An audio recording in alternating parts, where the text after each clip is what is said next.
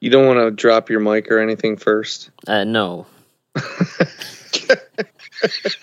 but um, you asked that right as I hit record, so I'll probably just leave that in as as part of the intro because I feel like the last few episodes had cold opens with me dropping my mic. So whatever, why not this one?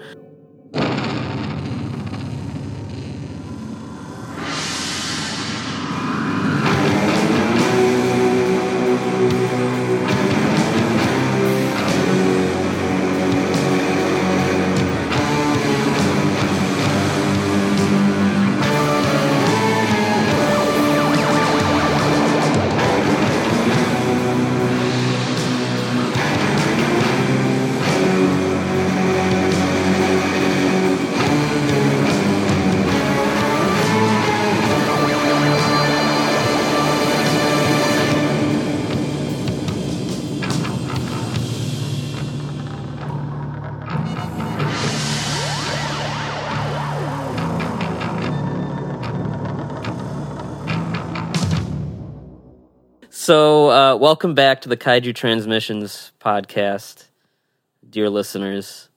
I am Kyle Bird, and I I'm- have I'm. Hi, I'm Hi. Matt Parmley. yes, that was as awkward as ever. Um, and uh, we've uh, we've got uh, some of our, our usual buddies here um, hanging out with us today. Um, I think you've heard both of them uh, by now. We have uh, Kevin of Maser Patrol once again. Hello, hello. And uh, it's nice to have you back, especially uh, this movie involves Daimajin, and you wrote a nifty little essay in that Arrow box set. And also, of course, with us is our uh, good buddy Tom of the Final Forum Dragon Ball podcast. Hello. You're you're you're uh, setting yourself up for failure calling this a Daimajin movie. Oh God, 'cause- yeah. Well, we'll yeah we'll we'll have to get into that uh, later. But yes, there's there's definitely some discussion to be had around that. Um, I don't know. like always, there's uh, nothing can be without some, s- kind of weird controversy around here. Um, but first, some general housekeeping. Um, this was originally intended to be one of our Halloween episodes, um, along with another movie that is probably going to be the thing we record about next.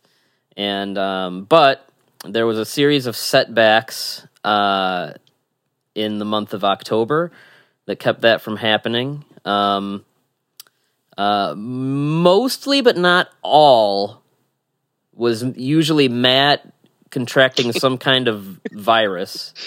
We had the plague in my house for like legitimately three weeks. We were just talking about this before the uh before we pressed record, but like my son got sick and then Sarah picked it up and then I got it. I had a fever for like five days. Doctors and like I tested negative for COVID three times. But I'm back. Family's okay, everybody's good, baby's good. And uh it took forever, but this this should be a fun episode. It So- should be, and uh, I, I I, had it's, COVID too, which like if you listen to Oh, both yeah, of you- our shows, if you if you listen to Final Forum and uh, and and Kaiju Transmissions, you'll be able to track like my progress through COVID. 'Cause I had like a mildly sore voice on my show's first first October episode, and then like the Godzilla uh, Return of Godzilla commentary we did, my my voice was pretty trashed. I actually think the last time, I think it was, I think this might have been after. I can't remember if this was after we did the Final Forum uh, 84 commentary or not, but there was the one night that we recorded the two episodes with Trev, the Psycho Goreman and Deep Rising Yeah. ones, and Matt was like deathly ill that night, which is like why he was like barely said anything on those, is because he was like, he had something else. yeah, I don't. This whole like, so I, I took a new job like two months ago. Well, I got I moved into a new role within the same company, but And like everybody's going you. back into office. apparently, like, well, we've had people like sick. The uh, I managed one other person, and like she had COVID a couple weeks. Like it's just it's just you know insanity going around. It's but like anyway, it took down your immune system.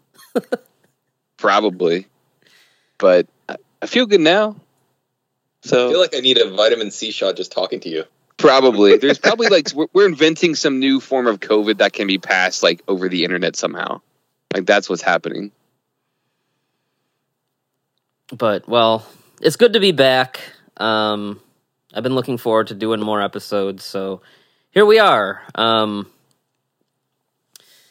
uh, now I, I guess I guess we'll start with uh, some some general uh, kaiju um, housekeeping um, and updates. We had uh, Godzilla Day last Wednesday, Wednesday before this one, a couple days ago, and um, there was all sorts of stuff going on, and of course, all sorts of uh, just shenanigans as well.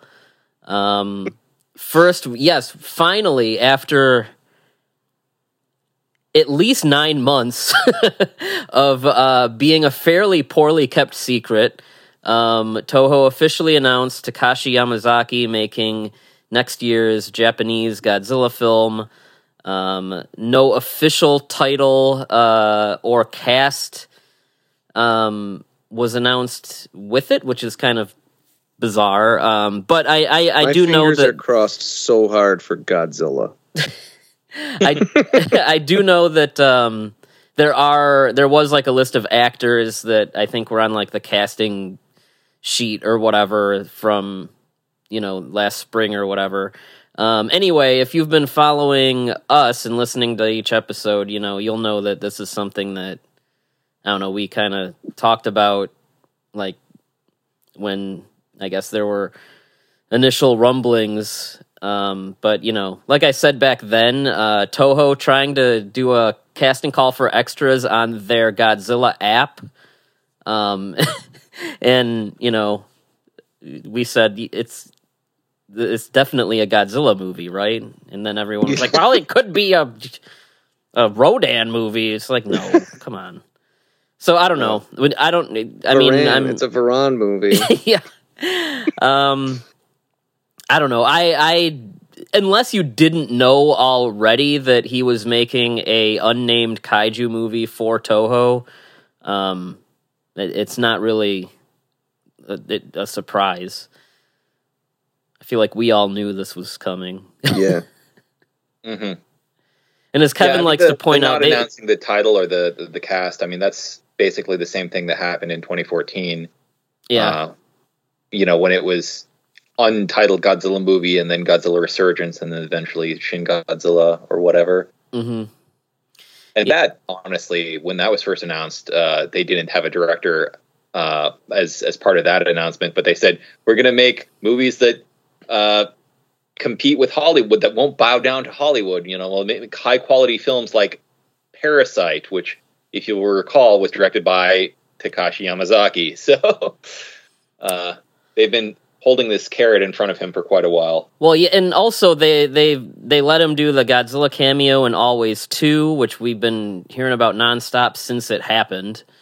Um, he did he did uh, a couple of the Godzilla rides and stuff. Um, he's I mean the, he he uh, they gave him a, a visual effects gig on Shin Godzilla. I mean they've been like teasing this fool for the last like twenty years. like just let him let him do it already. Um, and yeah, I, I we don't know much about the plot other than it's supposed to take place uh, fairly soon after World War II, so likely a um, probably a late forties setting. Um, but I don't know. I mean, I'm I'm hesitant to predict what it'll be like since we just don't know much. But I mean, I think always uh, that that franchise is worth everybody watching to kind of get a, a sense for it because it's again a similar time frame and uh, has that level of, of visual effects that we can expect from Yamazaki. It will not be a man in a suit. Let me just say that for everybody that's saying that. I mean, it's time to just put that dream to rest. Sadly, but it's time. Um, Well, now I- I'm depressed. Well, at least I mean he More his- depressed Parasite than I was. great. more depressed than I was a minute ago when the only depressing thing was that Kevin Conroy died. Oh well, I mean, you. I mean, you knew we weren't getting a, a man in suit Godzilla movie. You knew. Um, Man, this is R.I.P. rag. Kevin killing Conroy, killing off Batman, talking about man in suit dying. well, uh, I was just trying to tell you guys the Parasyte movies are awesome. So that We gives me know. hope that the movie I mean, we know. good. I think we've all seen them, right? Yeah, Yeah. I've seen the anime too. The anime is great too. hmm Yeah, we'll have to get to Parasyte one day. Uh, maybe next uh, Halloween. That would be a good one. Um, I might uh, I might do some sort of big uh big Yamazaki retrospective. So okay. uh, Uh, I want to talk to you about that um, off air. sure. um, you may or may not know where my, my head is at with that. Um, so, uh, but I, well, guys, let's just slow down. Man in Suit isn't necessarily dead for Godzilla. Uh, and I say that because uh, the next thing that I want to talk about is the short film uh, that had a uh, a brand new Gigan suit built by Shinichi Wakasa and uh, done with miniatures, and um, that Final Wars Godzilla suit, um, similar to the Hedorah short from last year. Uh, that uh, was live streamed by Toho, and then they didn't put it out on YouTube, and then um, they uh, pulled it when it was on YouTube. Upload. Uh, we have to we have to give a shout out to Rick the Squirrel, um, because this this this uh, this man uh, he. Uh, Toho still had they had the Hedorah short up for what a week or two weeks, and they pulled it down for reasons Yep. that just who knows. I, Um, and I think so he- that they could so that they could uh, s- play it in front of Godzilla against Mechagodzilla, but not advertise that they were going to do that. yes. Um, and uh, so uh, Rick the Squirrel, he watched the live stream, ripped the live action short, and put it on his YouTube, where it was able to live for a couple days before Toho pulled it down. However, he does have it up in other spots on the internet. Um, I mean, I'll just say it's. I, I'm pretty sure it's still on Reddit, and I, I'm pretty sure it's on Internet Archive. I only say that because uh, Toho. I don't think they know what those things are because they have uh, next to no understanding of social media. Um, so uh, yes, uh, and and he had the for- foresight that whatever Toho were probably going to do with this, which is probably nothing, like you know, he was going to stick up for prosperity, and uh, he saw that this foolishness was coming, and he was like, "I'm, I'm going to give to the people." So thank you, Rick the Squirrel. We Um, see you. how do, how do you guys feel that Toho tried to charge us to make the the Gigan suit, and then they put it up in the internet, and then they won't let us see it now? Like they they charge people to do this. Well, from what I understand, for it wasn't like an all or nothing crowdfunding thing. So it was like the money. The I mean, most of the fans didn't fall for it, but there were some that did.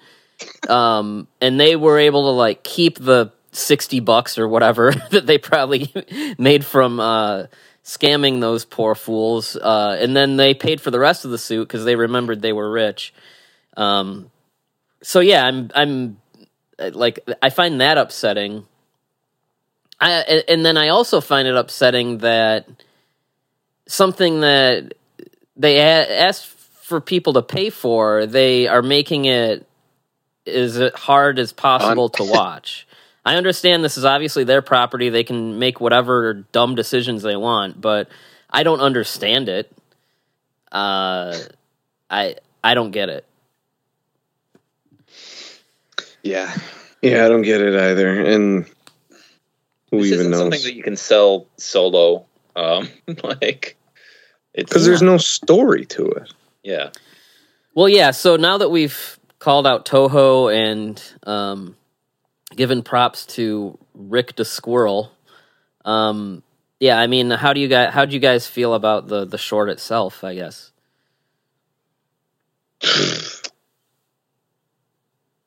That's a good Our review. Uh, There's no I- story to it. It does like I, I probably have more thoughts than the thing is worth having uh, committed to them, and so I don't want to give it enough time in my life and time of talking about. But it, w- I could get more nuanced with it, but I really don't feel like it. It is a glorified demo reel. It'd be awesome if it was something that like anyone who's ever been on this podcast had made. Like if Jared, our buddy Jared, had made this, I'd be like, that is incredible. But being that it comes from uh, a multi-million dollar studio and that it's essentially a demo reel with no story whatsoever, it's it's like frankly kind of pathetic when you put it in that context. It's cool. I I enjoyed watching it but without having even a slim story to it, it really is nothing I ever need to watch again because I can just look at like the 30 second clips that probably are still on YouTube from when they teased it and be like, oh, yeah, that was a thing that existed. My, my thoughts were that you know, oh, this is reminiscent of the better, you know, effect scenes in Godzilla versus Gigan. But you have to remember, Godzilla versus Gigan is not like the high bar for for special effects to begin you, with. you don't say. I mean, it, it's a it's a fun distraction, but it also just like reminds me that this is the only type of suitmation that we're getting now, and that makes me sad. Yeah, I mean, it, it- you'll see it on the like it- it's on the TV side of the genre, but it's you know, I mean, that's still just it's not the same as you know, It's a not, big yeah. movie. You know, um, I mean, like the the short itself is fun, but again, like I, I don't know everything around it. Just Contextualize it. It's really cool, but it comes from a multi million dollar studio. who didn't want to pay Yes. for it for, for Yeah. I didn't want to pay for it, and then yeah, I just And doesn't want you to see it. I don't understand. There's yeah, so- there's- yeah, yeah. I mean, Yeah. I, I like I'm with you. Like, if I was like a kid, like a little kid, you know, it would probably be the kind of thing that I would, you know, watch several times a day. But um, as an adult, it's just a kind of like, oh, it's cool that someone, uh, I guess they. They they did something with suits and miniatures after all. The Gigan suit looks cool. Uh, you know, he has his laser beam, which is cool, but um it's more cinematic feeling i think than the Hedorah short but um but yeah, i don't know. It would it would be nice to get a little bit more uh from these which i don't know. I mean i don't know. Maybe some people think we're sounding petty about it whatever. I don't necessarily I don't care but I, I think Um, if they did this every year, you could have an evolution between them or some sort of connective thread. Yeah, or, or like in in in the last, I would say probably between Final Wars and now, we have seen a lot of independent filmmakers that have made kaiju shorts um, that are about this long or maybe a few minutes more that do have like uh, more to them, like um, uh, Nakagawa, who directed this and the Hedorah short. He like his day of the kaiju i think that's something like 20 minutes or so and that's excellent. Um uh you know um uh shinji higuchi and uh hideki anno they did um, the giant god warrior thing which also like it doesn't have much of a story but it does have like a connection a, a, a kind of a human element to it um because it's basically showing you the apocalypse um so You yeah know what would be cool, but it would have required foresight and forethought and planning, and not from Toho. Um, it would have been really cool if you had like if if they were approaching this like a like a once yearly installment in a TV show or like let's make a movie 10 minutes at a time or 12 minutes at a time over the course of several years and you give us like the the Hedorah short but with a slightly overarching story to Mhm. it and then you give us this with more of that story, and you give us like an anthology slash episodic, and yet with an overarching story kind of piece to it, um, like a like an old timey serial. Yeah, yeah, you, you can get more creative with it than just here's the monsters fighting, I guess is what we're trying Yeah. to say. but that would require effort and only the four of us and like five other people will recognize that there could be a little more effort expended and everyone else is just like that was really cool. Even um, something like um, if you guys remember um, in like the 2000 the the mid 2000s uh, Masaaki Tezuka directed a um, like a Godman short for like the the DVD set and um like they made like uh new suits of a bunch of the Godman monsters including like a new green gargantua suit even that had like I mean, it's Godman, so it's not like you know the most intricate plot, but even that had like human characters and and like a story in it. So, like something like that would be kind of neat.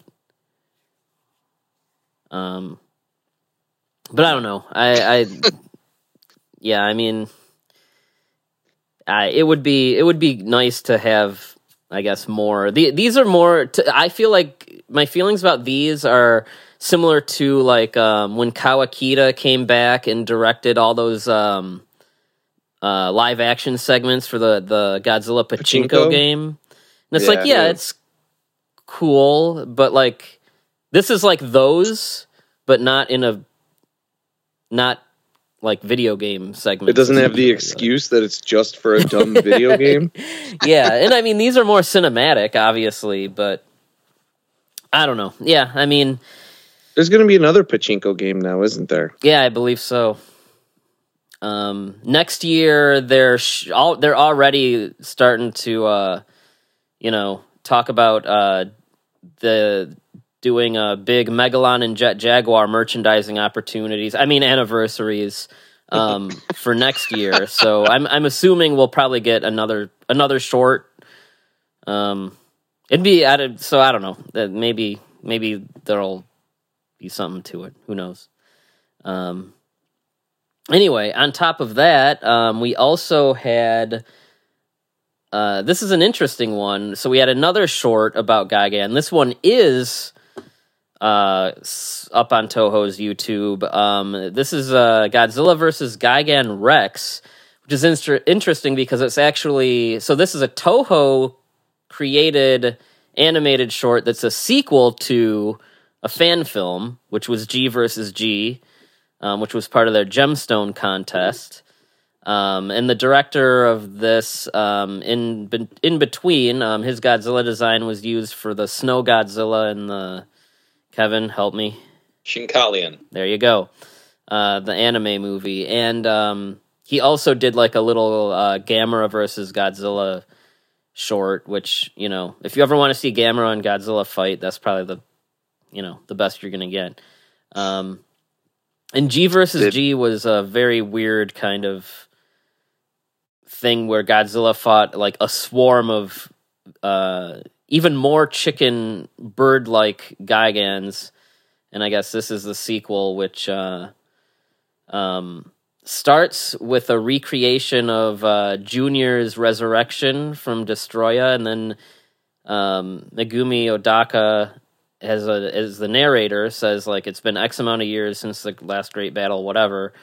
So it's implied that this is Godzilla Junior, grown up, and he fights a whole bunch of Gigans, uh, including the big, I guess, final boss Gigan Rex, who is red, and um, the little Gigans like uh, they like their buzz saws shoot out of them, and it's it's it's kind of wild, but It really is. Yeah. um, uh, how do we feel about Gigan Rex? And they recreate a bunch of shots from dragon ball super yes, um, Not untrue. Not untrue. I, I I still feel like I need to like dive deep into those because you know, like Dragon Ball having the beam battles is inspired by Godzilla versus Mechagodzilla to begin with. So, you know, there's there's similarities and then there's you know direct ripoffs and I, I haven't seen enough to be like smoking gun of oh this is this is definitely Dragon Ball Super. I'm I'm It not even saying like- that it is. It's just it, the one shot was really really uncanny of how close it was to uh, fused Zamasu. fused Zamasu. Yeah. Yeah, Yeah. but Zack I Snyder have a- You know that said, I definitely feel like uh, there's there's some Evangelion adjacent stuff going on Yeah. with the Gigan Rex design. Agree. Yeah, I agree. I actually really like this, and uh, I watched it with Landon, and we, he actually asked to watch it a couple different times. So I thought it was fairly creative. It was really fun. Um, I had I enjoyed this more than I enjoyed the the other Gigan short. So I would watch like additional versions of this. I thought it was pretty neat.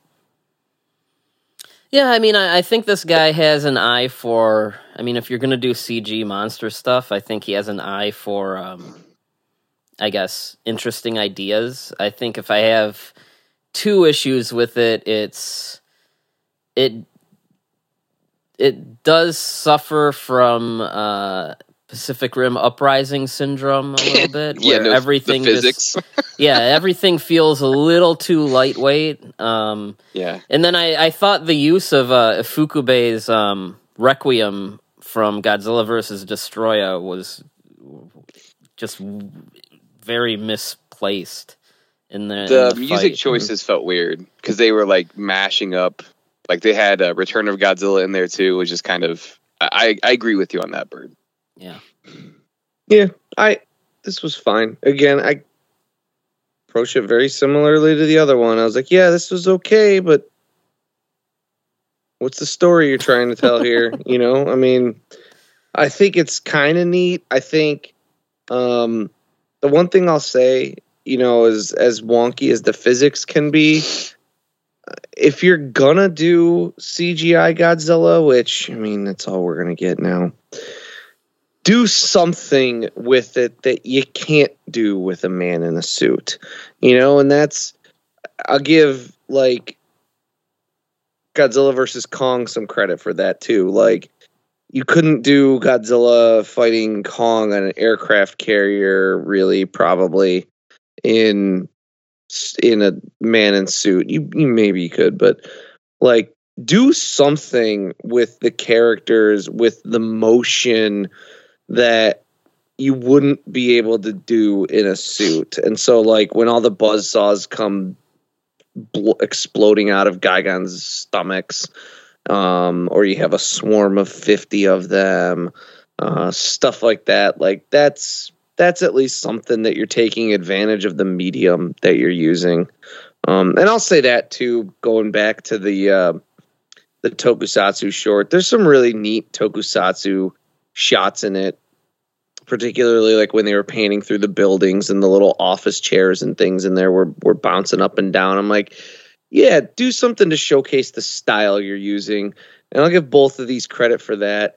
But then at the end of the day, you got no story. And so I watch them for a few seconds and then I'm just done with them. you know what I I I've been saying, um, like when they did that gemstone contest and stuff, like why not like choose like the the ten best entries and like have each of those guys do like a short film and like do it like as a streaming like anthology like a like a love death and robots kind of thing like i don't know it seems like they do some of these things without like really any Yeah. like point Mhm. to it I'm I'm glad with what we have got because you know I, I really like uh, uh, Godziban and you know yeah. Well, we, we, we get bagon now. Yeah yeah that was another thing that was confusing people on Godzilla Day. But yeah. Is because he going to be in the new movie? Yeah they had they had the ba- bagon puppet which the puppets for that show are like they're big- huge. they're- yeah, they're like person sized. So that yeah, they Toho had the puppet out on Godzilla Day, and and you know that was at the same time that they had their announcement, and everyone's like, "Oh my god, uh, Bagon's finally in the new movie," and it's like, no, you're just not paying attention. Zach Bagon. but yeah, I think the the main difference um, for me between the the shorts is one is a very slavish recreation of the type of thing that we've seen before, and one is trying to do something new in a style that we haven't seen done before, at least with Godzilla. Yeah, So I kind of lean more towards the other, but depending on your proclivities, some people you know have that nostalgia and they might want to get the uh, the the you know recreation of uh, old school tokusatsu effects and so on and so forth. So I think both of them have their merits. Yeah. Um, Um, and then we had the Godzilla X Mecha Godzilla screening from Fathom Events, um, which inexplicably started with the Godzilla vs. Hedorah short. And then they did a making of the Godzilla vs. Hedorah short. And then they showed uh, the movie, which was uh, a rip of the Sony Blu-ray, and um, and and and that was all put in like a digital file for the theaters to play. Whereas most Fathom events are HD live streams, um, like satellite streams.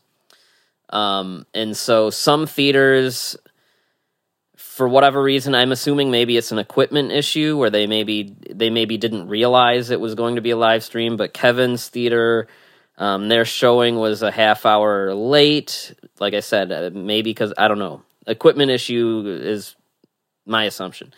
And then I, uh, if if you, at least within our friend group, it's like if you didn't go to one that had some kind of problem making it start a half hour late, you were like me, and you had one that, uh, for whatever reason, the theater's equipment playback was having issues, so it was like the whole movie had this like weird, almost like stuttering effect.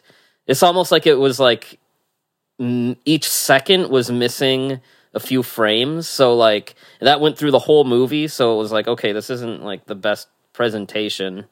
It's cool seeing it on a big screen with like cool sound, but like this Blu-ray rip doesn't look great blown up to, No, to it, gi- giant screen proportions. yeah, there's like pixelation, and our- and and me, I took Landon. He wanted to go, so I was like, yeah, sure, we'll we'll go. And uh, yeah, the the theater was actually pretty full, but there was definitely like pixelation, which made the movie look worse than what it should have. Um, yeah, my theater was like half full, and it was all like crusty old men like me. Yeah, Landon was was one of two kids, and the rest were like thirty plus. Like everyone's like, "Oh, So- Godzilla's so big with kids right now," and like, like, I get no, that maybe I get maybe that they they might like the MonsterVerse movies, or like you know they might like getting the toys, but I if I don't know. I'm like, There's- I'm, there's no I, I didn't get to go see it because I had a death in the family, but um, I am disappointed but not surprised to hear it was like just a screen of the Sony Blu-ray, you know, whatever. Because didn't we hear recently that Janus got the um, the rights to the Heisei era stuff? Uh, they may or may not have a good handful of them, and they may or may not be waiting for the rest of the Heisei films' uh, rights to expire Hmm. from Sony. So yeah, that was I was I thought this was going to be like a a Janus type of thing. Um No, I I don't think Sony because I've seen a couple of theirs. Well, I, I don't think I. I think the I think the rights to most of the Sony titles, except for a few of them, have reverted back to Toho. well, then there's the question of is Janus going to get better prints than No, we already had? So So I've seen a couple. I've seen a couple of what Janus has of. Let's see, what have I seen? There, they have. Do they have eighty four? I've seen. yeah, that. they have eighty four. I thought it looked great. They have Um, Biollante also. I've seen. Oh, but I've seen a few. Like I've seen their. Uh, I think they have fifty four. I think they have. So, so 54 was a different deal because that was that was restored by Criterion. Well, Yeah. yeah. Yeah.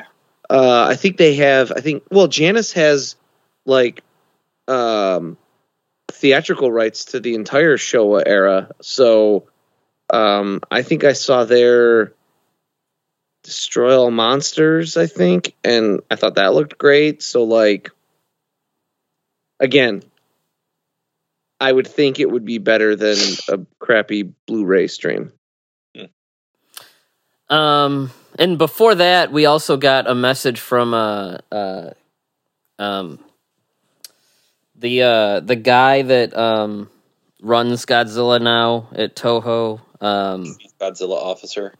yeah, he's he's basically like the new um, Keiji Ota is his name, but he he's basically Yeah. like the new Tomiyama or Tanaka, and uh, it was a very awkward like introduction video that it, it he was in a hallway that like it's it had to have been in the middle of like a work area because there was like a bunch of background noise and he looked like someone behind the camera was holding a gun to his head. But he looked like he didn't want to be be there uh, but he thanked us for coming out and he's like enjoy the movie okay bye. Um, that was kind of a bizarre thing. He said something like thanks for celebrating godzilla's birthday. Then they show a movie where godzilla loses on his birthday. Disrespectful. Disrespectful I, I saw I like either stills of that or something um, that someone posted on social media, and it definitely reminded me of like uh, at my company we do like company wide like safety commitment days, and they're not they're not actually company wide. That's like a safety commitment day that we do at each satellite office we have. So they're like, oh, now we're going to show this special, you know, video of encouragement from my boss's boss's boss. And it's like you know the vp of north america sales who was like hello your company because we're a wholly owned subsidiary of the company i work for. You know hello i i know that you do things very safely and you must be safe with the things that you are doing safely. Like yeah someone much walked that. into that dude's office with like a handheld video camera and was like, "Yo, record this message for Godzilla Day." Um, uh, I don't know. I mean, uh, if they do another one next year, I mean, I'll probably check it out. But I, I hope, I don't know, we get a better print and maybe uh, whatever playback issues we were having, and maybe Kevin can get it started on time. Um, uh, I I mean I don't know. I like that. I, that I do that. That movie though is it. It really is. It might be the only Godzilla movie that's like this. Every single time I watch it, I like it more than the time I watched it before. Because you're watching it just often enough is the other thing. Yeah. But yeah, I remember when it came out when I you know, when I was in, you know, like graduate it kept, probably came out here when I saw it like around the time I was getting out of high school and I was like, "Eh." You know, and then now every time I watch it I like it a little bit more and I think it's because I I get, you know, more invested in the story. Um and uh, you identify more and more and more with sugar daddy scientist.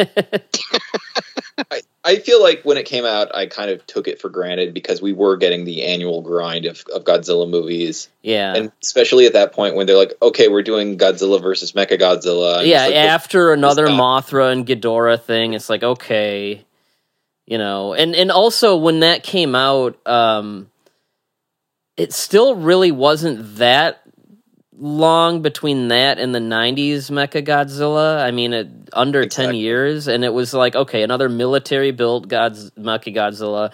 And then the the rest of the human plot was very similar to what we saw two years before that with megaguirus and it's like everything kind of had a very like i've seen this before thing to it when it came out. And now now that there's been so much distance between all this stuff um, it's a lot easier to not have those kind of reactions to it and um, you know i think i think megaguirus is like a test run for this movie um, and i and it's like like I, every time i watch it it climbs up my my you know my ranking of godzilla movies Um, and it's it's back when these movies uh, not only had some like some kind of uh, social conscious to them, but also characters driving the story. Um, and uh, you know that's becoming more rare. Um, I'm not sure if you guys want to talk about the upcoming Godzilla and Kong, but you know, What a terrible title. They gotta they gotta do something about that, right? That can't, that can't Uh, be the, the only thing. That, who knows? I I've heard it's just like a thing they made for like the crew jackets, but I've also heard the title is going to be Godzilla and Kong Origins. I've heard I don't know. I've heard all. well, yeah, that would be terrible, especially because from what I understand, it's not supposed to be an origin story. So, Rise of Godzilla and Kong.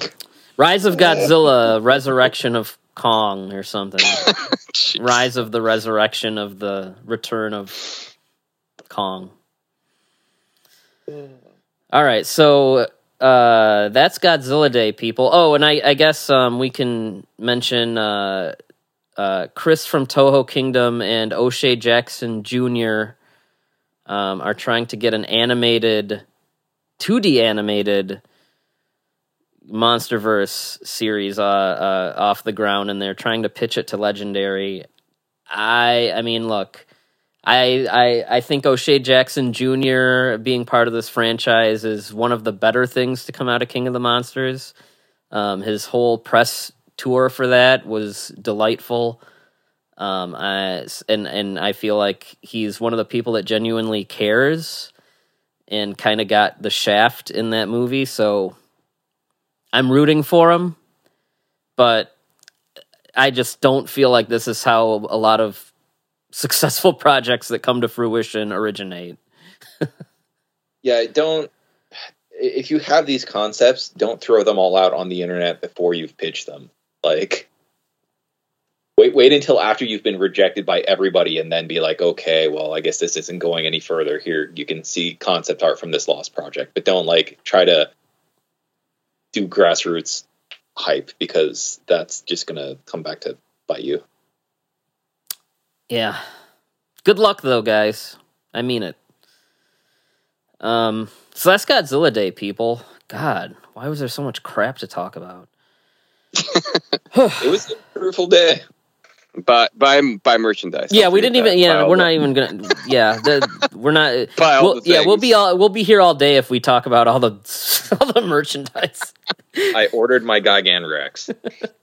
there you go. There you go.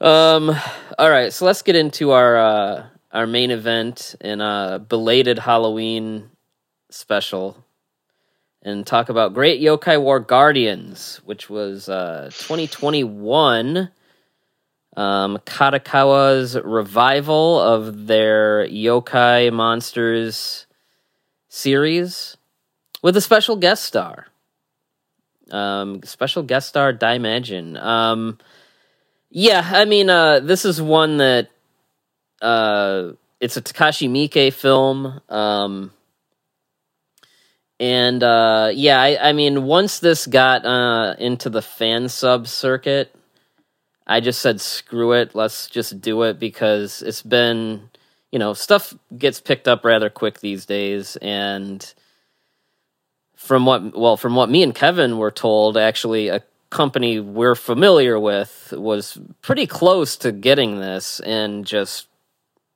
it didn't happen.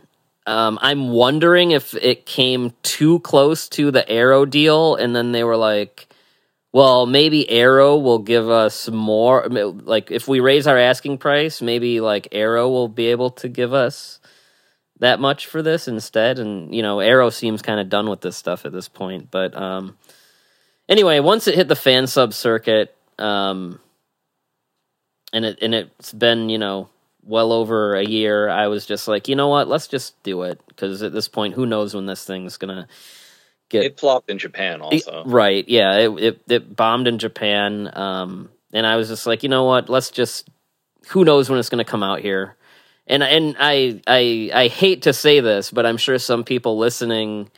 I mean, Shin Ultraman at this point is very easy to see. It's all over the internet. I'm sure some people listening are like, well, you know, when are you guys going to do Shin Ultraman? And it was like, well, my preferable experience with that movie would be seeing it theatrically. But I, I gotta admit, guys, I don't know. I, I mean, uh, in the next few months, I mean, it, I, I don't know. Me and Matt just, might just say screw it, and I am expecting. I don't know. Maybe I'm naive. I'm expecting Shin Ultraman to get some kind of release just because all this Ultraman stuff has been getting released. yeah, So what I will say is, Bird, if you will recall, uh, you and I covered the original Great Yokai War for Kaiju Conline, yep, yes, and we then a couple months later, the sequel was announced. yeah, and then I wrote about the pop culture legacy of Daimajin for the Arrow set, and then a couple months after that, the uh, revival of Daimajin for this movie announced. yeah, So I predict by nature of us covering it in this podcast, we will trigger some change of, of status quo to come out very Yeah. shortly after this is released. I know. I, yeah, that's ha- that. Yeah, that that's happened to, to us a few times. Yeah, it'll be like, oh, like, you know, Criterion has Great Yokai War Guardians or something. Um, but yeah, that's a good reminder. Um, we did a KT Halloween special where we talked about all four of the previous uh, Kadokawa Yokai movies, and then uh, Kevin and I did a very in-depth retrospective of the first uh, Miike Yokai film for Kyle Yount's Kaiju Conline. So if you want to brush up on your yokai, check out those two things and come back. Um, so uh, yeah, this this movie um, it, it's one of those things. It it did indeed flop in Japan, and I, I think it's one of those things where um, just to I guess refresh people's memories. The first one that Miike did in uh, it's 2005, right? Yeah. It was a big hit. Um, critically and financially, got um, a U.S. release with uh, fairly quickly. I, I think because I found I bought like a bootleg of it at like uh, a convention. Like I don't even think it was that long after it probably came out on video in Japan, and then like immediately. God damn it, Kevin. Even before I knew you, this was happening. Almost immediately after I bought that bootleg at that convention, it was like, uh, it was just like a local comic convention, too. It wasn't even like a crazy weeb convention or anything. Like right after that, Media Blasters was like, here's this cool special edition with two discs and everything. Um, and then uh, that made enough that made them be like, okay, let's do Gamera next. And then that the Gamera the Brave sadly bombed horribly. Um, and they were uh, they had hired Takashi Miike to make the you know the next the next one they were going to make was Daimajin. They were going through all these old Tokusatsu properties. Gamera the Brave gave them cold feet. Miike's Daimajin movie got canned, and then they did uh, the Daimajin Kanon series for TV um, instead. And I don't think that lit up the world. I haven't even seen it, and I'm like, you know, I, I love the Daimajin stuff. Um, I'll get to it one day, but that's a, that's a story for another time, I guess. It's very different. Yeah. Um. So yeah, I mean, uh, I, I I do think some of that might have added some baggage to whatever people might have been expecting with this because, you know, I think Miike probably got got the gig and just thought like, oh, I never got to make a Daimajin movie, but you know, I like that character. It might be fun to just have him have like a guest appearance in this, similar to um, uh, Kato uh, being like the villain in the first movie. Like Daimajin is like a thing from another pop culture thing that's just like a, like I said, it's a guest appearance. Um. Anyway, yeah, I I think it was just a case where they they decided to do a sequel just too far after the fact, and no one cared anymore. It was like when they made that sequel to 300 here, and it was like I don't know, like eight years or something after the first one, and everyone was just like over it. um, but you know, uh, I'm glad they did because I'm glad this movie exists. Um, wasn't there was a sequel to Orphan this year. there was. That's true. That's that's a similar scenario too. You're like, wait, what? yeah. Like, okay, I would have understood if you did that in the first two to three years. Yeah, yeah, it's and I think it's just Kadokawa has been weird. Um, you know, they they've they've wanted to do more tokusatsu stuff, but then they've like kind of always just gotten cold feet. Like that's from what I understand, that's kind of what their thing with Gamera is. Like every time they feel like they're ready to pull the trigger, there's something that happens that gives them cold feet, and they're like, eh, maybe not. Um, so I don't know. I, I, I don't know that this movie bombing helped our uh, our turtle friend. Um, if the next Godzilla movie does, I'm talking about Yamazaki's, not the MonsterVerse stuff, because they they don't seem to care about that over there. I'm sorry. Um, uh, if the next if the Yamazaki movie does well, I don't know. Maybe there's a chance for Gamera. Well, we don't know, but Yeah. um, Let him stay retired. yeah, I, that, that's what I was. I was thinking that I was thinking about, um, you know, uh, like Friday the Thirteenth and Nightmare on Elm Street, and you know, it seems like every day someone's like, "When are we gonna get the new a new one?" And it's like, eh, you know, would it be the worst if there wasn't another one? I mean, you know, nothing's got to last forever. Um, there's plenty of Gamera movies I can watch whenever I want. Uh, anyway, yeah, he would get. We're it not would, here it to talk about Gamera. Yeah, we're not. Yeah. um. So, uh, Great Yokai War Guardians. Um. Uh, I guess. I guess. Uh, do we have any volunteers for a plot synopsis? I can do it if no one wants wants to. I just feel like I've been talking too much.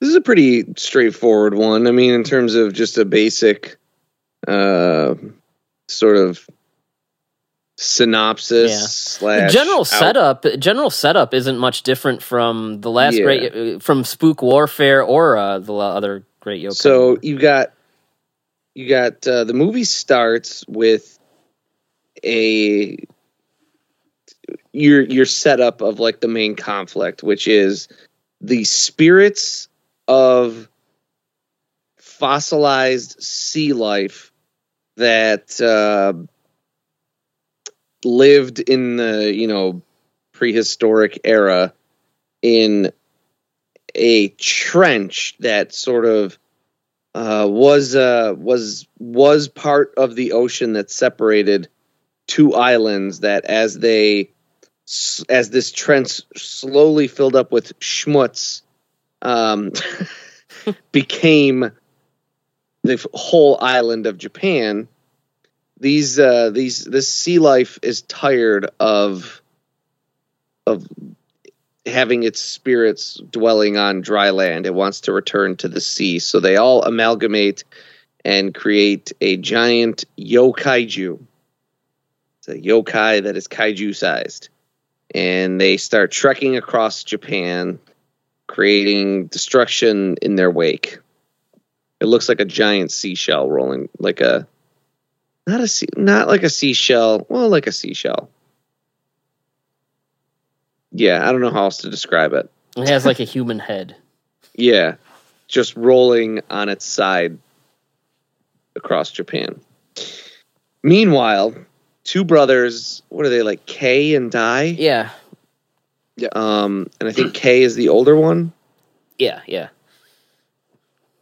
Uh, they're just trying to pick up the pieces of their life after their father has recently passed away, and Kay is coming to grips with him being like the man of the family now at seven years old, and um, you know they're just out doing kids stuff and playing kids games, and they go to this like shrine or something and do like a like a dumb kids challenge of like go to the shrine and we'll all draw lots and if you draw the red one, it means that you're like cursed or whatever.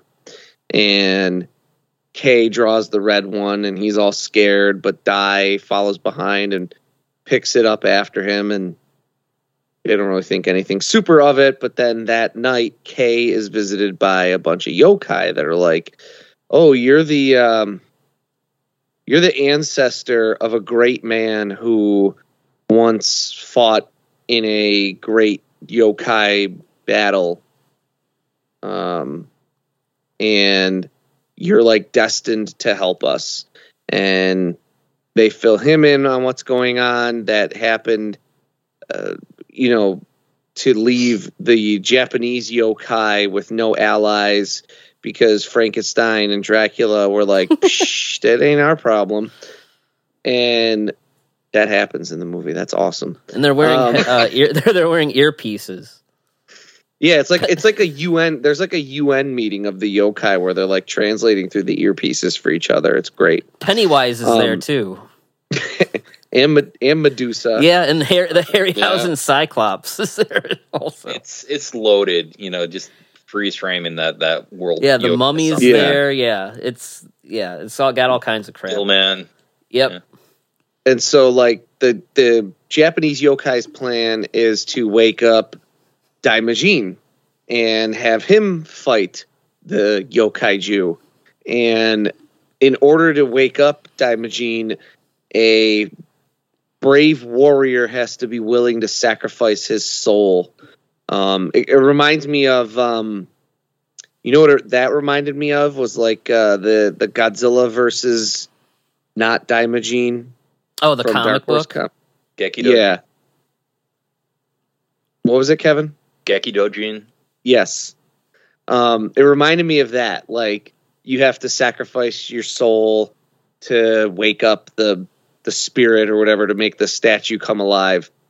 And um, due to a happenstance thing, Dai, the younger of the two, ends up kind of being taken away by the yokai to he thinks just go meet Daimajin, but it's really to be sacrificed to Daimajin to wake him up to fight the yokaiju.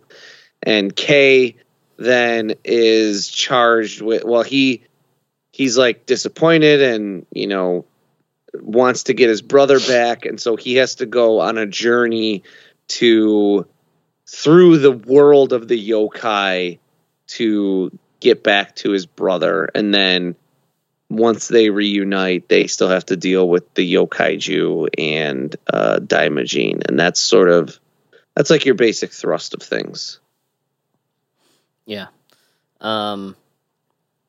The, without the getting without getting into all the the plot intricacies and spoilers yeah along yeah the we'll, way. we'll we're yeah we'll get there. yeah, Um, yeah, the dad um, is played uh, the dad, and then also in the flashback scenes that show like the warrior uh, descendant. Um, both of those roles are played by Kazuki Kitamura, who was the um, the Planet X alien leader in Final Wars, and he's in um, the Raid Two, and I don't know. He, I mean, he's in a lot of stuff, but these uh, folks listening know him as um, the guy from Final Wars. He's a fun screen presence whenever he's around. Yeah. Um. Uh, yeah, there's this movie has a lot of uh, kind of themes about, I guess, um, uh, you know, Brotherhood, the coming of brotherhood and yeah, family. Uh, I guess uh, responsibility. Um, the big one, and the one that I think is, like I said, this this hasn't gotten a like a official release in the U.S., so it's still not seen by very many people. But so far, the one that I think isn't jiving with Western audiences, the big one, um, is pacifism. Um, that's that's one of the big points of the movie, which are probably inspired by uh, Shigeru Mizuki, who the created Gege no Kitaro, and we've talked about him on our previous yokai things about you know being the guy who like his stories kind of um, are what brought yokai into pop culture. Um, but yeah, he was just extremely anti-war and anti-fighting and all this. Um, and I think this holds on to those themes pretty preciously in ways that I I, I can see where whether people might realize it or not. I think that's one of the harder pills that people have been trying to swallow with this movie and we'll you know as we get into more spoilery stuff we'll maybe yeah. talk about why um some but, of the uh, some minor points are kind of a little uh different from you know the way that Miyazaki would do things but i think overall they're trying to to honor him and you know they put in little easter eggs here and there mm-hmm. it's from kitaro yeah oh yeah yeah um wasn't directly involved like he was in the previous movie well, yeah because he's so. dead but yeah, he he was involved in the previous one, and he had that cameo at the end that said, "What war only makes you hungry," or yeah, something. You know, just right there. You know, right there is you know him saying like war doesn't do any anyone any good. Um, but yeah, I I I, I kind of want to um, I guess hear from the room a little bit now. Uh, those of you who listened to our original retrospective on the yokai series, um, it uh, it got a little got a little hot, got a little heated. um, because that's a movie that Tom and I and of course uh, Kevin, because me and Kevin did the the uh, the panel for Kaiju Conline. Every the three of us really adore and hold that first movie quite dear. Uh, it didn't really jive with uh, Mr. Matthew here. Um, so I guess Matt, I would kind of like to hear from you first. Just, um, I guess, just you know, did you feel different about this one? Is, is are there things that you liked more, liked less, like just overall? I mean, how how do you feel about not only this, but in comparison to how you felt about the other one? Yeah, I enjoyed this one more. Um, I so I really appreciate the coming of age story with the children. I think um, both kids honestly give a really excellent, heartfelt performance. They're young and, too. They're yeah, like, like, but they were. Yeah, Miike th- seems to work with them. young actors really well. He does. The, the main actor um, previously in a show called Tokusatsu Gagaga, and he he nails it in that also. So um, look, look, out for this uh, Kokoro Terada. The, the, there's something about their relationship that just feels like super believable. And I mean, I, I don't know. I have a brother, so like for me, it was just really easy to relate to that. Because are you a younger brother? Sort of, I'm an older brother, okay. but like this this idea of them kind of giving each other a hard time and but brothers looking out for each other no matter what. There's like this bond that they have and they share, and so like I really did appreciate that. Um, the other thing is, I think they do a really good. There's just so many yokai in this; they're everywhere, and I don't know why, but like I just had a, a lot more fun, kind of watching all the different creatures and, and things are around.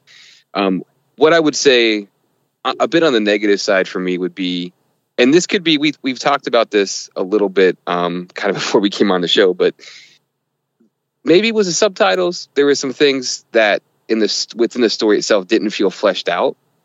Um, there's a couple of different elements that they talk about in the subtitles that they don't ever revisit during the course of the actual plot of the movie, and that felt kind of frustrating because um, it felt like the movie was building to something happening, and then you never have that resolution, and so that piece really did frustrate me because overall I really like I liked everything else, but the narrative and the storytelling felt like it was missing or lacking something. But this was a fan subbed movie.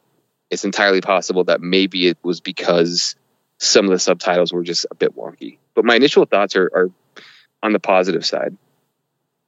Okay. I have something I want to say about that, but let's let's hear from the rest of these guys. Um, Tom, what about you? Yeah, I uh,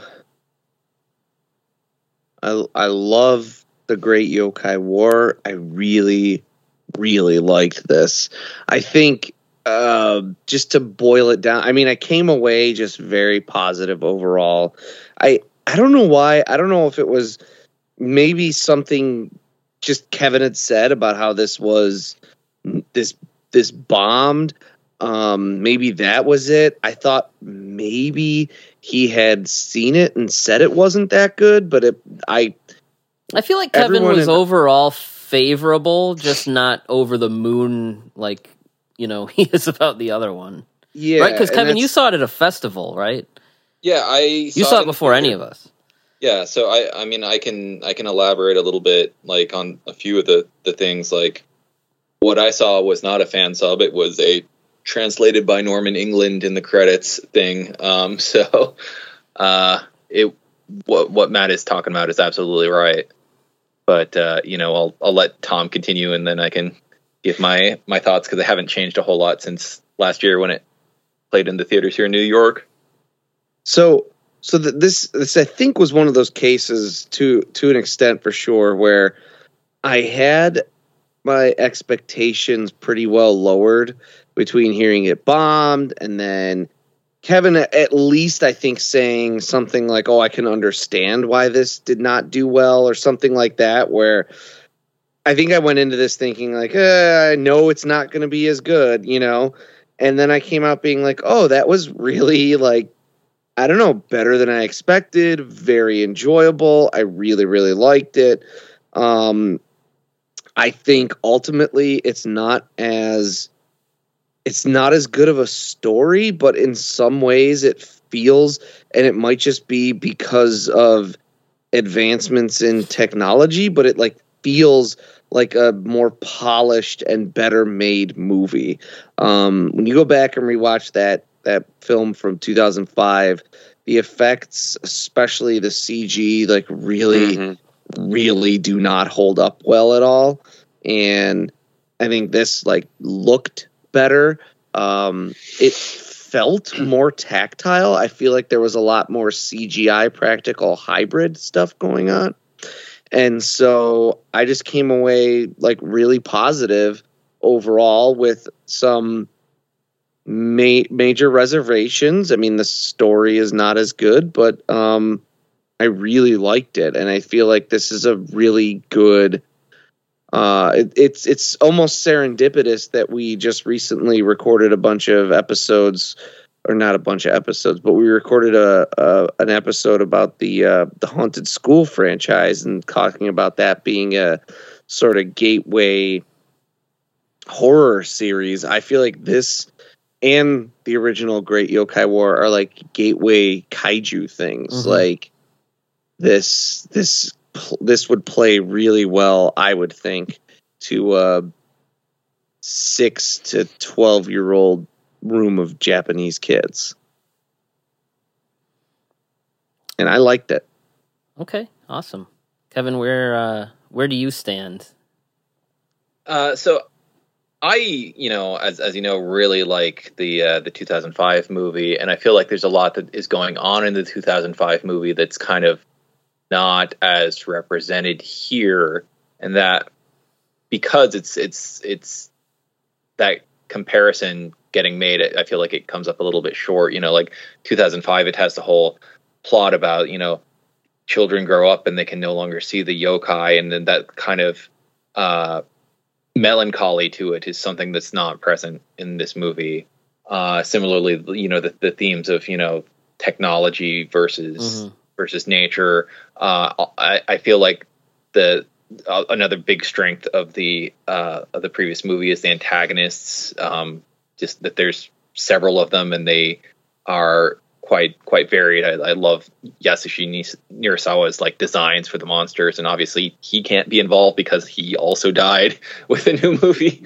But um, just uh, a few things like that. I, I came in to the to the new one and feeling like, oh, this is a little this is a little bit more. Um, maybe maybe like what people don't like about jellyfish eyes in terms of you know it's not it's not heavy gut punches as as much uh, coming into it. So I can understand why some people might have been like, "Oh, this is this feels fluffier than than the other film."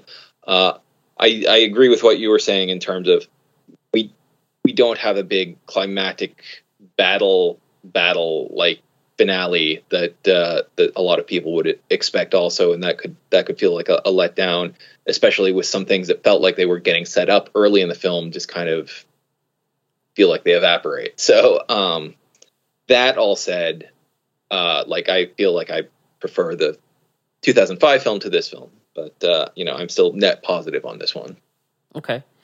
All very fair, uh, and I, I like that we all seem to kind of have a little bit of a spectrum of of thoughts here. Um, th- so uh, with with the yokaiju stuff, there is um, several lines of dialogue that mention that if he crosses a certain point in Japan, he will break a barrier, and if that barrier gets broken, something bad will happen. That's what is known um, from the subtitles. Now, where things get a little bit more difficult is figuring out what will happen. Um, there's a lot of uh, we don't want to anger it or wake it up or things like that. Now, my understanding, um, and, and because because this is really stuff that's only mentioned a couple times. It's not like the main threat is just like you need to stop the yokaiju. It's going to cut Japan in half. Like you just got to get them to go away. But they do bring up this this this uh, uh, border that can't be broken. In my understanding, based on like a line of dialogue or whatever, was that if if that barrier was broken, um, like uh, these spirits will come into the human world and cause some kind of destruction. And so while we were like kind of talking about these subtitles, I, I pulled up a bunch of reviews from you know the festival screenings and stuff, and and there there it was mentioned that um, under in in a few of these reviews it was mentioned that um, the the thing that we were talking about is underneath Japan there's like evil demons that will you know merge into our world and cause some kind of havoc um regardless it doesn't happen because they stop the yokaiju anyway so i mean it's it's really just kind of i i understand where matt is coming from where kevin's coming from in the whole if it's not going to happen anyway why even bring it up it's a valid criticism. I really do think so. I think the idea was the movie was really just trying to add more stakes to everything. Um, yeah, it, whether it works feel, the best I, or not is up for everyone to decide on their own. But I, I think that I guess what I'm trying to say is it it it can be removed easily but that's why it's there. And but at the end of the day, it almost doesn't matter because I don't think it's really the point. It's, so that, that's like my one opinion. of those things. Uh, it and it's like one of those things where you know they they say and they say this pretty explicitly that as the creature goes across Japan, if it gets from one end to the other, it'll break Japan in half.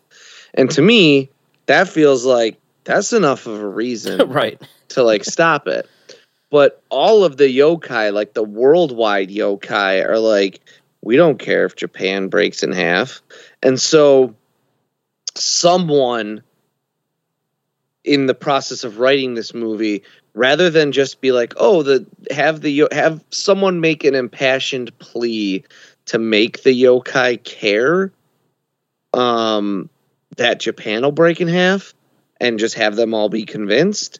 Instead, they were like, well, if they don't care that Japan gets broken in half, what could we introduce that would make them care?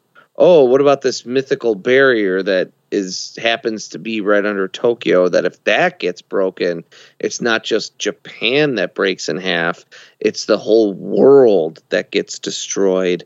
And if the human world gets destroyed completely, it does actually affect the yeah, yokai because they do say it's something that would threat all of humanity.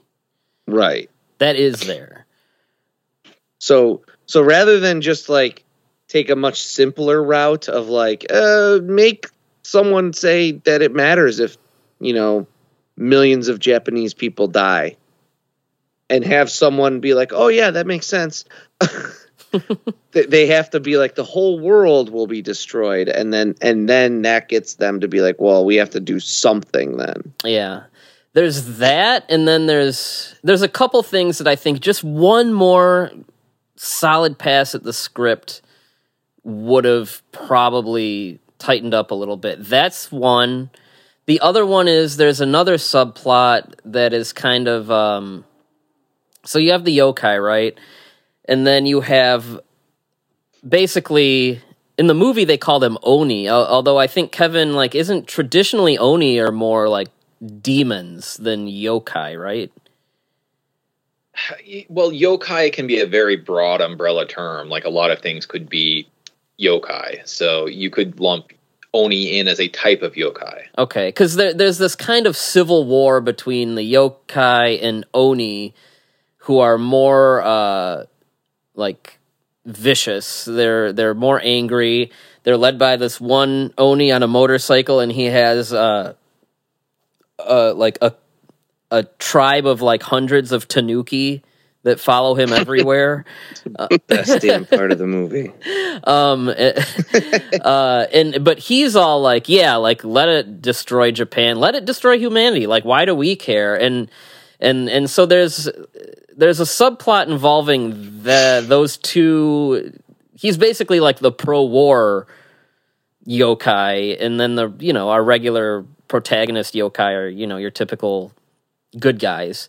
And there's like the the, the, this kind of subplot about their like i guess philosophical differences and um i subtextually i get why it's there because like again this is a movie about pacifism and it's one of the, it's just one of those things that i think another pass at the script you could have integrated and woven a little bit more of that in in a way that's a little more meaningful. So so there's a there's a couple subplots that i think could have been tightened yeah up. does the does the plot with the fox girl ever get like resolved Well, she ends. She basically ends up helping the kids because Yeah, but when okay, so there's there's this whole other subplot about subplots. We're talking about like subplots, but this is really just part of the adventure is as Kei is going through the yokai world, he comes across a type of yokai who you can't believe everything he says is the opposite. Yeah, he's best friends with a cell phone that knows everything, a flip phone that knows everything.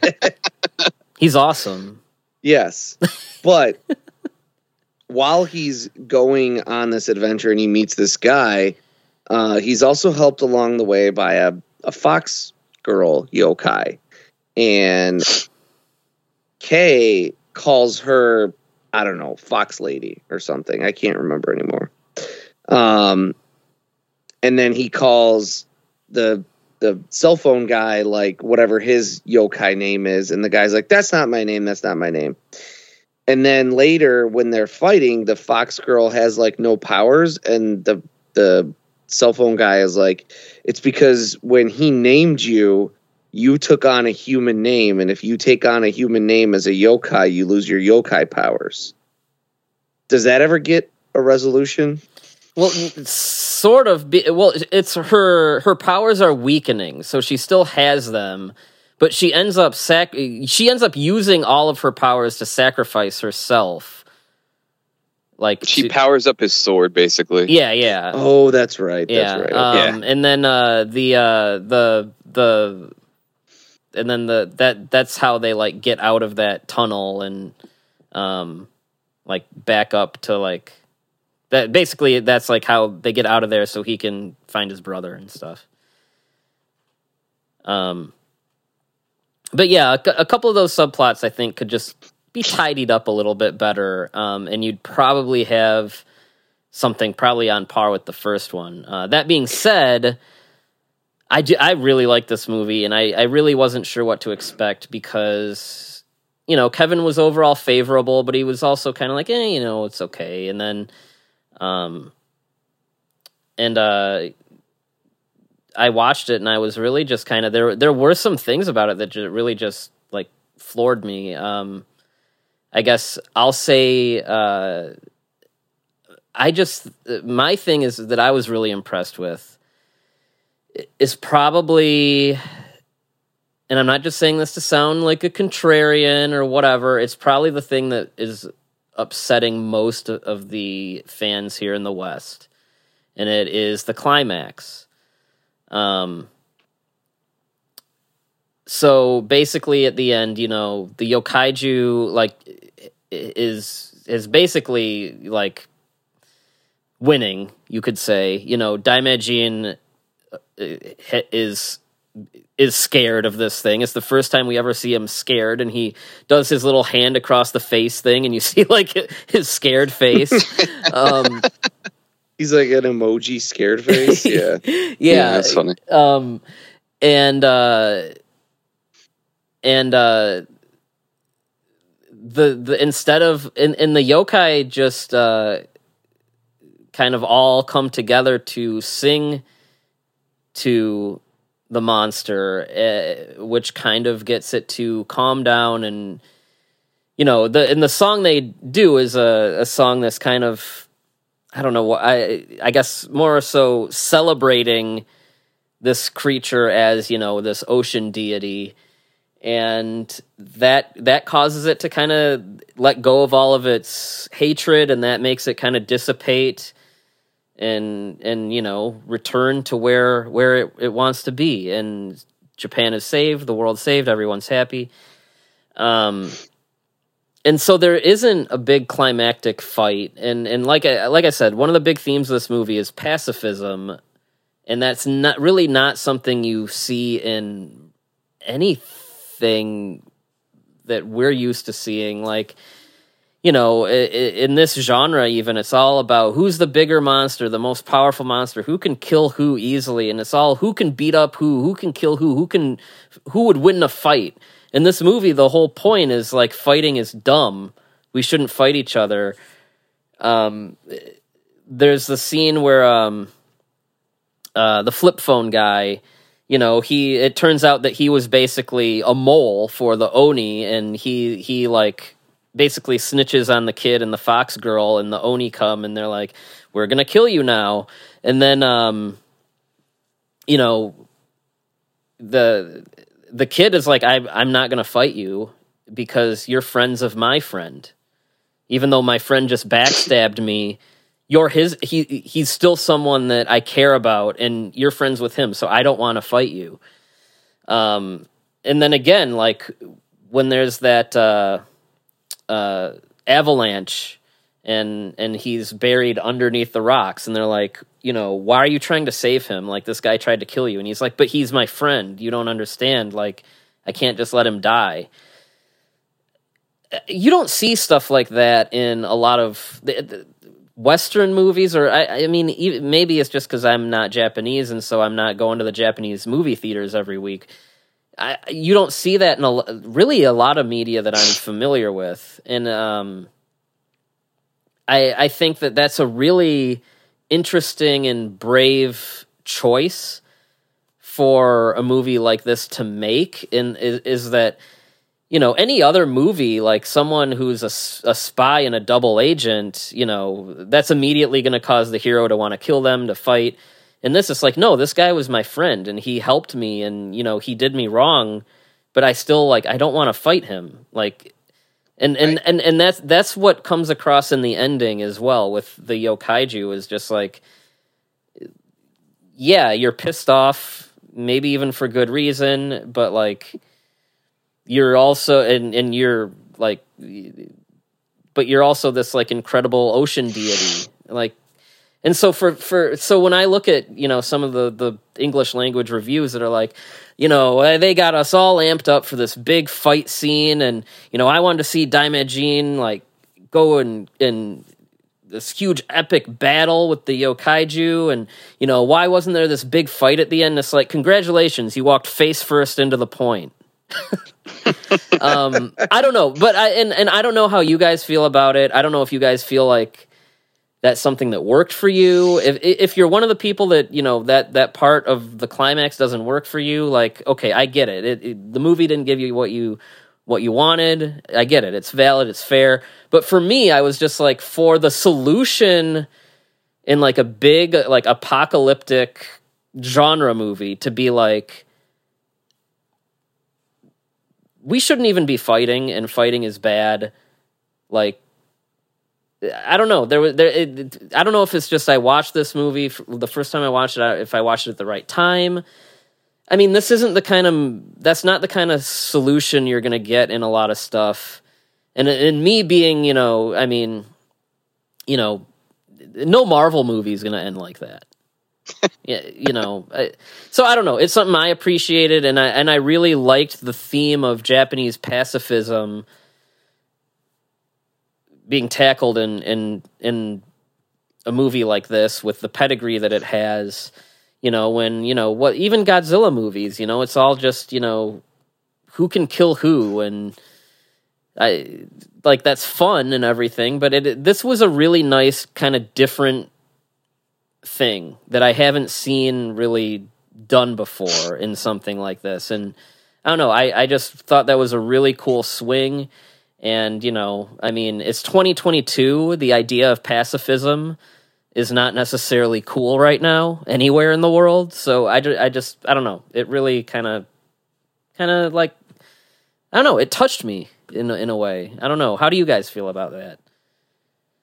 I, I feel like I, have seen it uh, more than you have, and maybe it's you know I just watch more media. Yeah, you absolutely for have small children. so Uh, I think about like Steve Universe or Avatar: The Last Airbender or things like that, where you have that kind of very pacifist main character who's like, "No, I'm I'm just going to save everybody," and that's that's how it's going to go.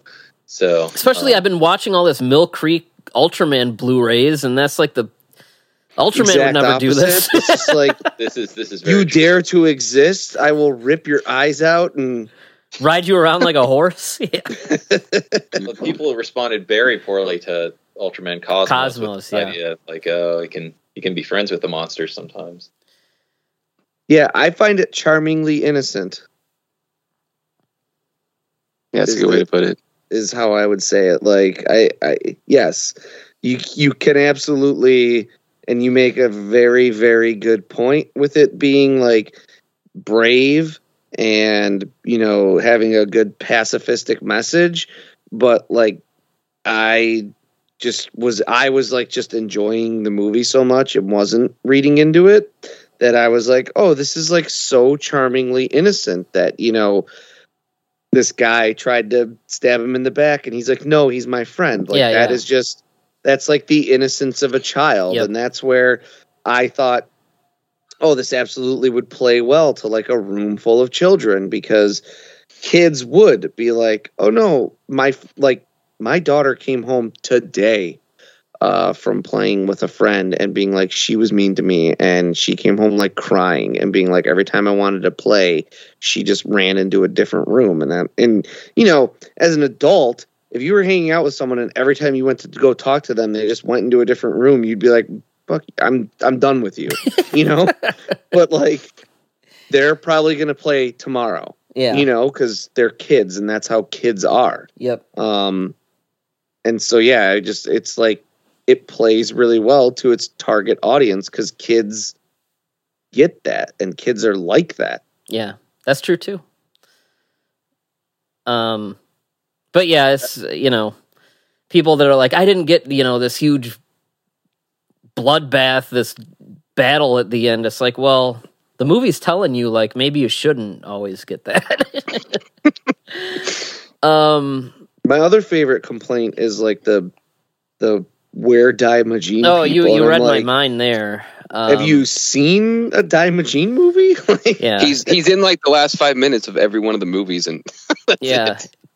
You guys watched this more recently, but me and Kevin have been sharing those uh, in our in our in our own message thread for a, a little a little longer because they've been around since this movie came out. Um, I'm a little confused by it. I, I, okay, I think he's in this quite a bit actually honestly, screen time wise, he's in this probably as much as maybe even more than some of his own films. Um, but yeah, I, I don't man, Kevin and, and he I does have- more. yeah. When has Daimajin ever uh, busted out his sword and sliced through a kaiju ten times his size in in any of his own movies? You don't see him ride a dragon into battle. yeah. He usually yeah, just like I- wait. He usually just like wakes up, walks into town, crucifies some guy, and like goes back to sleep. Yeah, I yeah, uh, Kevin and I have been back and forth sharing some very interesting comments we've we've run into like uh one of them was like I bought this for Daimajin but he's barely in it. You know, uh a waste of my money.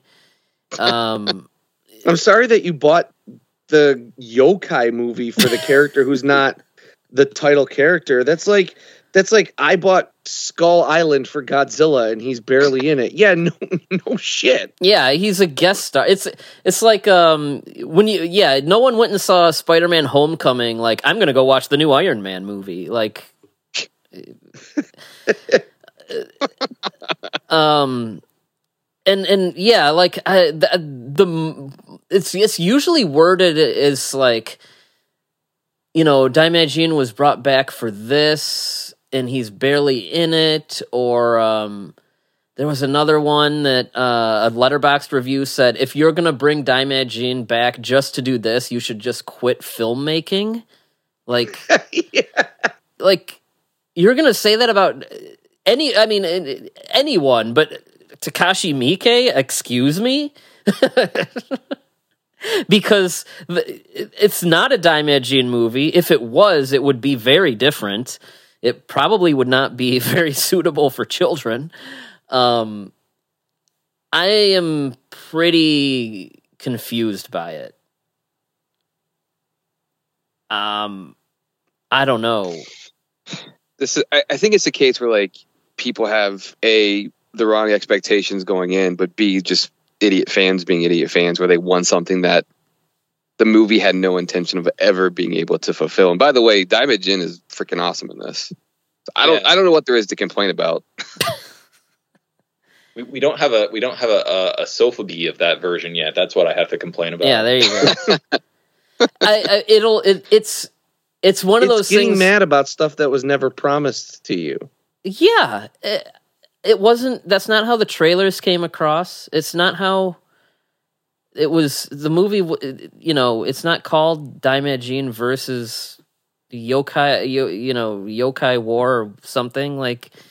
Just uh, chill, Yeah. people, and Well, maybe he- go back and he- rewatch the original Daimajin movies because, like, he is He's barely in them. yeah, I mean, uh, uh, those movies are great. I love them, but Yeah. he's he's he's essentially a Deus ex machina in all three. He's not like Yeah. That's never been the point of that character. And I I didn't watch the TV show. I heard mixed things about the TV show, but one thing I did hear was like, oh, he doesn't even show up till like the episode seven out of the ten or whatever. And it's like, well, that's kind of his thing. I, like he's also the main one of the main thrusts of this entire movie. Like the entire plot re- revolves around them trying to basically get him to come to battle. Yeah, he's so he like still plays like a, a pivotal role in the movie. It's not like they just forget about him. Uh, yeah, yeah. I don't know, Kevin. I want to ask you, and I believe I have asked you this, and I just forgot the answer. But uh, he's referred to as Lord Bujin in this. Is that something that you can, like, what is up with that? Basically, Uh, yeah, Bujin, like like War God. It's it's the same in Daimajin Kanon, but if you pay attention to the Daimajin movies, he's never called Daimajin in any of the movies. He's always called something different. yeah, that's kind of like. That's just kind of like the branding of the character. So like the subtitles will even say that, but uh, I know I know in the actual Japanese dialogue he has he's gone by a few names actually. yeah, like Ar- Arakatsuma and stuff like that. yeah, yeah. So I don't know, just like a mind. That's just like a question I had, I guess. I, I I did know that he was called that in the TV show though as well. Um. Anyway, yeah. So I don't know what's going on with Daimajin fans. I. I I. I I don't know. Check Think- yourselves. do you think Amano Jaku fans were like, "Oh, this this version sure is different from the one that we got in like Legend of the Overfiend"? Yeah, these Tengu aren't like the ones in Power Rangers the movie. what the hell, people? Um. Uh. ano- okay. First of all, do you guys want to feel old? I mean, I I, do do. My back time. is hurt, killing me today. Um. So, uh, the actor named Kamiki Re. Oh Jesus Christ, Kevin. Ryunosuke Kamiki. There you go. Um, who plays the teacher of the children in this movie? He played the little boy in the first Great Yokai War. Oh. I have an existential I- I- crisis now. I don't. I don't like that. I don't like that at all. I mean, if you consider that the amount of time that passed between that and and this one is the same as like the amount of time between the original Kikaider and and Metalder, like Please, please, no more. please, please stop. Um, and an interesting thing that maybe if you watch the very end of this movie, which is him like basically drawing on like a chalkboard and he's he just kind of looks at the camera kind of disappointedly and goes, "Oh well." If you're wondering what that was about, so in the credits, his, the character name of the teacher is Kato. Um, so it is implied that he is uh, Yasunori Kato, the villain from the first movie. Um, that w- was probably maybe a little bit of sequel setup to something that we sadly, you know, because of the box office, won't get. Um, but I, I, I love the idea that the villain from the first movie, like at the end of the first movie, they show he's still alive. But I, lo- I, I this probably isn't where this would have gone. But I like the idea that he just like gave up and became a teacher. and and and he he and and he was just kind of secretly rooting for this yokaiju thing to go through because he's the bad guy and at the end he's just like uh well that's disappointing Well, he's the one that introduces Kei to the whole like idea the the fossa magna. yeah and the displaced Yeah. uh, He gives us the exposition of the yeah movie. and he even says stuff that's like a little weird he's like i can only imagine what uh all the all the that misplaced sea life must have been thinking like take me back take me back or something and it's just like what's this guy's what's this guy's problem but um and and you know Kato's whole thing is destroying Japan. Um, so it it's it's kind of a fun twist because when you see this character, you think, oh, is this supposed to be like the kid from the original movie? Um, because you know it's the same actor, and you know maybe you're like, but but he grew up to be Kanji Tsuda or whatever. But um, uh, then then at the very end, you get that that cut back to him, and you finally see his name because it's on that plate on his uh, on his desk, and you see like Mr. Kato's desk or whatever. yeah on yeah and it, it it says it says like mr kato's rocks or something like Yeah. he's got like some rocks on his desk I Um, will say, billing this as like a sequel, a little misleading yeah yeah, uh, you know, and especially like, I I could even get more behind it as a as even like a spiritual sequel if you had the the resolution be similar. Like, okay, one of my favorite things about the the 2005 movie is how the ultimate result like again here's another another part where people are like oh this big anticlimax i'm like did you watch the 2005 one where the resolution to the big climax is that the dude who just washes beans dropped some of his beans That guy's awesome.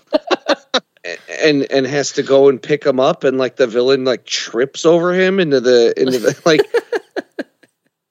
that was that was something I, I I don't know that I expected it to be him per se, but I you know as a sequel I did kind of expect that character to maybe be, have a little bit bigger of a, bigger of a role because I was thinking of this Yeah. as a sequel. he's And I there also but you know not he's not he's not a prominent role Yeah. like he is in the first one. And I also expected again, just because I thought of this as a sequel heading into it, there to be some sort of uh I'll say like Scooby Doo esque, you know, resolution of the plot of like, you know, oh, the giant snake just has to trip over the boundary into the ocean, or you know, like yeah. And the the kappa only has a cameo in this, which most like- yokai stuff has like a kappa pretty front and center. It's a pretty f it's, it's an awesome cameo. He's trying to tell the yokaiju to make a U turn and go into the Sea of Japan instead. yeah. Um, So I was expecting like an anticlimax. It's a little bit of a different anticlimax than what I was expecting. Again, I was expecting it to be some sort of a weird dumb luck. Like I was expecting it to have something to do with like the flip phone or the the flip phone flip phone guy of like, oh, you saved this guy who was kind of a dirtbag, and it turns out that he has some sort of wisdom to impart, or that the yokaiju was like, "Oh, what's that?" And he's like, "Oh, this is my friend who tells me everything." And the yokaiju was like, "Oh, cool, I'll take that and just leave." Like, I was expecting an anticlimax because I've seen the movie that it that, that's this movie's predecessor. um, it just has a different anticlimax than what I was expecting. Um, yeah, it's a it's a good companion piece to the first one though, I, and I, I like that I like that they tried to kind of go for different themes. Like this this one has more about um, you know brotherhood, and this one is has things about pacifism, and and the other one has more like um, you know the way we treat nature and uh, the way we treat our possessions, and um, so I, I think I think you could probably run these like as a double bill and it would it would be pretty satisfying. Um because they do kind of tackle different things instead of just trying to do the exact same thing over again. Um i mean no it's it's a fun movie. I mean i hope it comes out here but um you know if podcasts were around in the 90s and we were doing them then like every godzilla movie that came out we would be doing based on you know a fan subbed bootleg. So, you know, this is one of those cases where we just went back to uh, the primitive way, I guess. it's still it's still the the the well i mean a lot of stuff is still not even fan subbed but uh the fan subs are are still a prominent uh, thing for a lot of titles and it's, it's a shame that i think you know if i were say running a kaiju convention and i had the option to play movies in theaters this would have been one of the ones i think would be uh, keen to uh, to license for a screening so Hmm, yeah. I wonder who should maybe do that. I don't know. I wonder who that might be some veiled criticism of. Um, we, we've got a few kaiju conventions now so. yeah.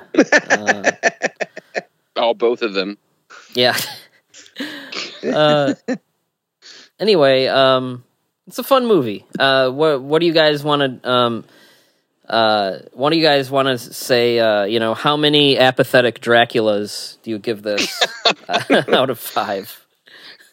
I feel like I'm gonna come maybe down the the lowest on it, so I'll go first. Um, so I want to talk about the stuff I didn't like, and that is, I do think we we talked about the amount of subplots, and I think for me those were detractors. There's also this bit of lo- uh, bit of dialogue where um, the guy leading the Tanukis is having a conversation with one of the the yokai leaders, and he's talking about how um, whatever it is that we talked about earlier, that is like the thing they're trying to prevent from being released, is actually controlling pos- or possibly controlling the yokaiju coming to Japan, and then that kind of gets forgotten about. So like, there's some things in the writing that just feel amiss, and uh, to me, it's it's not great storytelling. Um, however, what I what I loved about it was the, the two kids. I mean, they're just they're super charming. They're super innocent. There is a I think Tom hit it right on the like the nail on the head. It, there's a childlike innocence to their characters, and like the way that there's you know forgiveness and redemption, and they're so quick to like, hey, this person just attacked me, but now I'm going to save his life, and then they're going to become my friends. Like there's adults don't think that way, kids Yeah. do, Yep. but I wish the world would be a lot better if adults thought that way. Yeah, we suck. So, yeah. Um, so I'm going to come in at a at a three. I think it's it's a recommendation. Like I I liked it. I didn't love it. Um, but most of my criticism around that too many subplots. The story's a bit cumbersome, but there is a lot to like here, and I can see why people would enjoy it more than I did. Okay. Um, I'm gonna go a little higher. I'm gonna do a three and a half. I really enjoy it though. Like it's it's tempting to move it up a little bit to a four, but yeah, the, I I just think you know you another pass at the script to tighten up um, a few of those subplots, and uh, it would it would easily be a four. But um, there's a lot to like. I like the the themes of brotherhood. I like the stuff about pacifism. I like the um, um, the just how just how well it represents children. Um, you know, uh, very, the the the kids in the, this movie feel very natural, um, and the yokai are just awesome as always. And I mean that yokai summit scene. It's like one of the best movie scenes of the last like few years. So, It was pretty funny. uh, yeah, I mean, um, so uh, I'm gonna go with a three and a half. It's a movie that I I I will gladly revisit. And hey, if someone wants to be cool and put it on a, a Blu-ray out here in uh, the U.S., uh, I'll I'll be happy to get it. Um, and I, I recommend people listening check it out. Um, if you need help finding it, like I said, we're always here to help. But uh, I think people should check it out. Uh, Uh, interestingly, uh, just to say, say that we're not the only ones that seem to be confused. On the on the Wikipedia page uh, for Great Yokai War Guardians in Japanese, one of the yokai that's listed is the the uh, mys- mysterious existence that's fe- uh, sealed under the barrier in Tokyo, um, and the link to that goes to Daidarabotchi, which is the um, like this this giant. The the idea is like lakes are his footprints or whatever. Uh, but then it says that in the novel version, it's uh, supposed to be Mishaguji, which is a god of uh, type that has different shrines. So apparently, it's not even consistent in the the different like material. What what what is supposed to be sealed there? All right. Well, there's something that's threatening. Yeah. There's one part in the subtitles where it says like he or him Yep. or something like that. Yep. And that, because of the way it's done, initially when I was watching this, I was like, oh, it's going to be the bad guy from the from the first movie. I thought that too. But yeah, I'll I'll, I'll kind of piggyback off of everything Matt and Bird said and just say, yeah, there's some tightening of the script that could be done, but I had a blast. Um, I look forward to revisiting this. I would like to see it with slightly better subtitles and see if that helps out some of the stuff. I, I would say that the the fan sub is not bad. It just Nah. could Nah. be a little bit better, a little bit refined. We've seen so much Um, worse. yeah. Recently too. yes. Knows knows shit, brother. um but no, I really liked this. I had a I had a really good time watching it. And I'm at a three and a half, and I'm willing to say that'll most likely go up as I just rewatch this and kind of get more familiar with it and in lockstep with it and have my expectations kind of in check for you know the finale and things like that. But um we didn't even mention like the the dragon that the yokaiju turns into at the end is really really awesome too. The skeleton dragon thing that uh, helps out the the kids is also pretty sweet. As a fight against a giant spider. Yeah, th- there's Yeah, a lot of cool monsters in this. But all right, Kevin, where are you at? Yeah, uh, I'm I'm right there uh, with you in terms of, um, you know, I, I know it sounds like I'm negative on it, but that's uh, j- again just I really really like the 2005 movie, So, um, you know, what I what I come down to is again, you know, about three and a half, um, somewhat emotionally masochistic Yuki Onna saying like, "Treat me colder." yeah, the the Yuki Onna, the Snow Woman, is like weirdly horny for the the the one Oni guy, right? That that was a very Mike touch. I yeah, yeah. um, but no, check. I, I, I think people should check it out, and um, I mean, Daimajin fans maybe rewatch those movies and watch this. um, everyone maybe rewatch one of those and the 05 movie.